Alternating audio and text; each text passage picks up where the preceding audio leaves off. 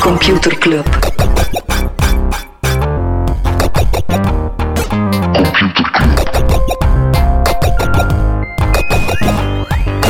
Computer Club. Hey Freddy. Welkom bij Computer Club, een wekelijkse podcast over technologie. Iedere aflevering selecteren Freddy en ik een interessant artikel en presenteren we een feitje. Ja, en voor de luisteraars die nu denken dat hun koptelefoon stuk is, net een dag nadat de garantie vervallen is, geen paniek, je hoort Freddy niet omdat hij hier namelijk niet is. Nee, hij is met vakantie. Zijn, eh, zijn batterijen gaan opladen en in zijn geval mag je dat letterlijk nemen. Ik denk dat het tijd is om een klein geheimpje te verklappen. Eigenlijk niet eens zo klein, het is, een gigantisch groot geheim, maar ik mocht dat nooit vertellen. Tot nu, nu dat Freddy zijn batterij is gaan opladen, Freddy is een robot. Om meer precies te zijn, Freddy is zo'n pepper-robotje. We lachen daar vaak mee in de aflevering hier, maar dat is gewoon omdat Freddy dat niet wil, dat dat bekend wordt gemaakt. Hey, die man die we zagen tijdens de live show, dat is gewoon een stand-in. En af en toe moeten we dus die Freddy-robot een kabeltje aan de muur gaan hangen, omdat die anders helemaal plat is. Maar dat is wel lachen, echt. We hebben er al mega zotte stoot mee uitgehaald op kantoor. Eh, onlangs heb ik zo een magneet over zijn kop gewreven van Freddy en dan was hij gewoon al zijn herinneringen kwijt. Hebben ooit... Oh man, ik weet niet of ik dat mag vertellen, we hebben ooit in een microgolf gestopt. Hij wordt nog altijd boos ervan. Hij is zo net niet beginnen knetteren in een microgolf. En het beste is, ooit en op een teamtrip zijn we met dat robotje, met Freddy dus, beginnen smijten. En dan ging ik steeds harder en steeds hoger. Hey, hey, hey, mijn heel team. Maar hij is toen in een zwembad gevallen. Oh man. En mensen denken nog altijd... Ja, mensen zijn altijd bezig... Oh, Freddy, zijn Gentse tongval, uh, bla bla bla. Die spreekt met zo'n mooie R. Dat is dus gewoon omdat die radars zijn beginnen roesten van dat robotje toen dat hij in dat zwembad is gevallen. Maar zwart, Freddy ligt dus in de meetingroom hiernaast, letterlijk zijn batterijen op te laden. Dus ik stond er alleen voor om deze aflevering te presenteren, dacht ik. Want ik kwam gisteren op het geniale idee om naar het Freddy dienstencentrum te bellen, waar we in de tijd die een robot hebben besteld, om te vragen van, ja, hebben jullie misschien een garantiemodel dat we kunnen gebruiken, een vervanger die evenwaardig is aan de Freddy die we nu hebben, en zeggen, oké, dat is goed, geen probleem, uh, we gaan in opsturen, een andere Freddy. Het is, het is niet zo'n robotje, het is iemand anders. Zwat, ik, doe de deur open. Gisteren stond daar een man met een moustache, glitterpakje. Inderdaad, helemaal de Freddy zoals we gewend zijn. Freddy Mercury was dat. Die gast dat was een toffe, toffe vent. Hij altijd maar zingen en doen. Die heeft zelfs bij een vloer staan uh, stofzuigen. Maar dat was niet echt iets voor de podcast. Die bleef zomaar klappen en, en zingen. We gingen er niets aan gehad hebben. Ze hebben mij gezegd dat ze een nieuwe Freddy gingen sturen. Ik heb hier een doos voor mij staan. Ik ga hem er even bij halen. Om te kijken wat dat deze Freddy zou kunnen zijn. Even openen, hè. wacht. Maar what the fuck? Er zit hier een zak in met water. Even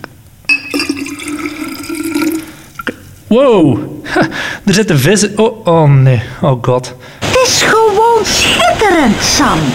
Godverdomme. Die vis, hij zwemt hier nu in de vaas voor mij. Ik weet niet of er mensen het geluid herkennen, maar dat was Freddy Fish. Freddy Fish is een legendarische computervis van de, ja, van de gelijknamige Misschien hebben wij wel iets waarmee we dat lek kunnen dichten. Wat zei hij allemaal? Oh god, dat wordt een hele lange aflevering. Freddy Fish is mijn sidekick bij gebrek aan Freddy de robot die zijn batterij ligt op te laden. Ik heb een aantal artikelen geselecteerd, eigenlijk twee. Um, Daar hebben we nu geen tijd voor, Lubas. Hoezo, daar hebben we nu geen tijd voor? Waar de fuck noemen we Oké, okay, we gaan gewoon beginnen. We gaan gewoon doen alsof het een normale aflevering is. Ik zit hier niet met een computervis.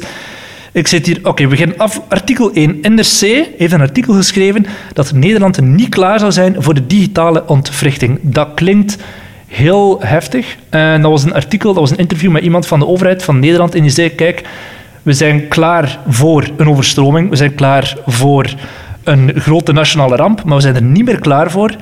We zijn niet getraind op wat dat er zou gebeuren als overheid. Er moesten een gigantische pannen zijn.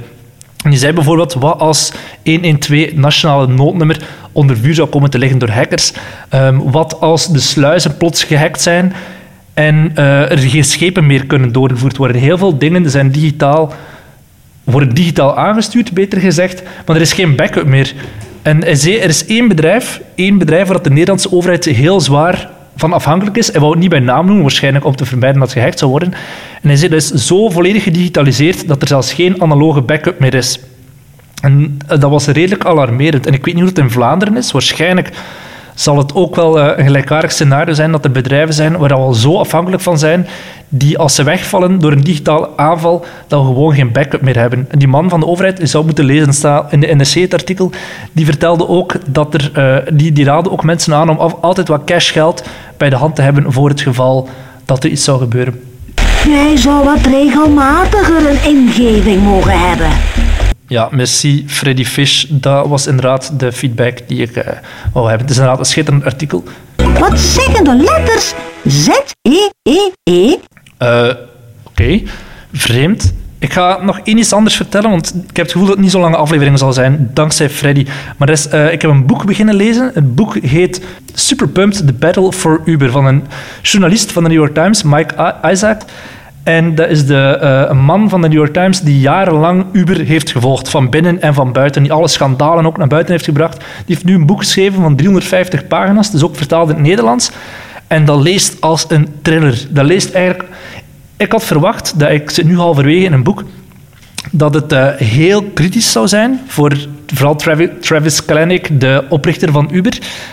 Maar anderzijds krijg je ook wel een beetje sympathie voor die man. Niet per se dat, we, dat je dingen zou rechtvaardigen wat hij heeft gedaan. Hij heeft heel veel slechte dingen ook gedaan.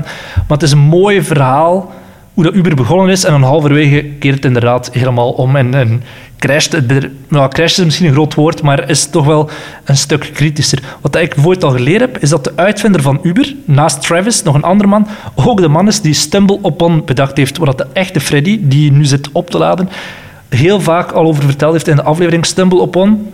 Een website die sinds vorig jaar niet meer bestaat. Maar is de originele uitvinder van Uber is ook de man die Stumble Upon heeft bedacht. En meer zelfs, die heeft op een bepaald moment miljoenen gecashed door Uber-aandelen te verkopen en dat opnieuw geïnvesteerd in Stumble Upon. Iets anders wat ik leerde was hoe, dat ze, uh, hoe smerig dat ze het gespeeld hebben, de strijd tussen Uber en Lyft. Op een bepaald moment kwam Lyft op en die hadden feestjes voor hun chauffeurs, echt heel toffe feestjes. Eh, iedereen had het gevoel dat ze bij die Lyft-community hoorden. En dan kwamen de mensen van Uber binnen met een zwarte t-shirt waar het Uber-logo op stond. Die deelden cupcakes uit. En aan de andere kant stonden er dan uh, kortingscodes voor wie voor Uber zou beginnen rijden als chauffeur. Echt heel smerig mensen proberen wegtrekken. Wat ik ook heb geleerd, is dat ze een stukje software hadden. Dat heet Greyball. En dat herkende wie er een toezichthouder of een politicus of zo was. Um, of politieagent, misschien nog beter. Die een Uber probeerde te bestellen.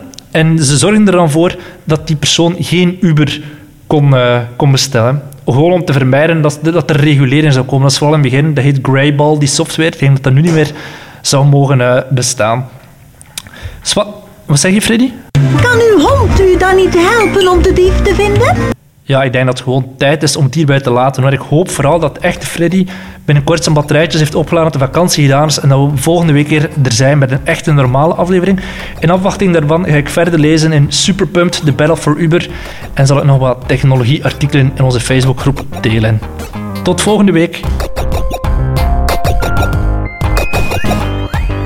Computer Club.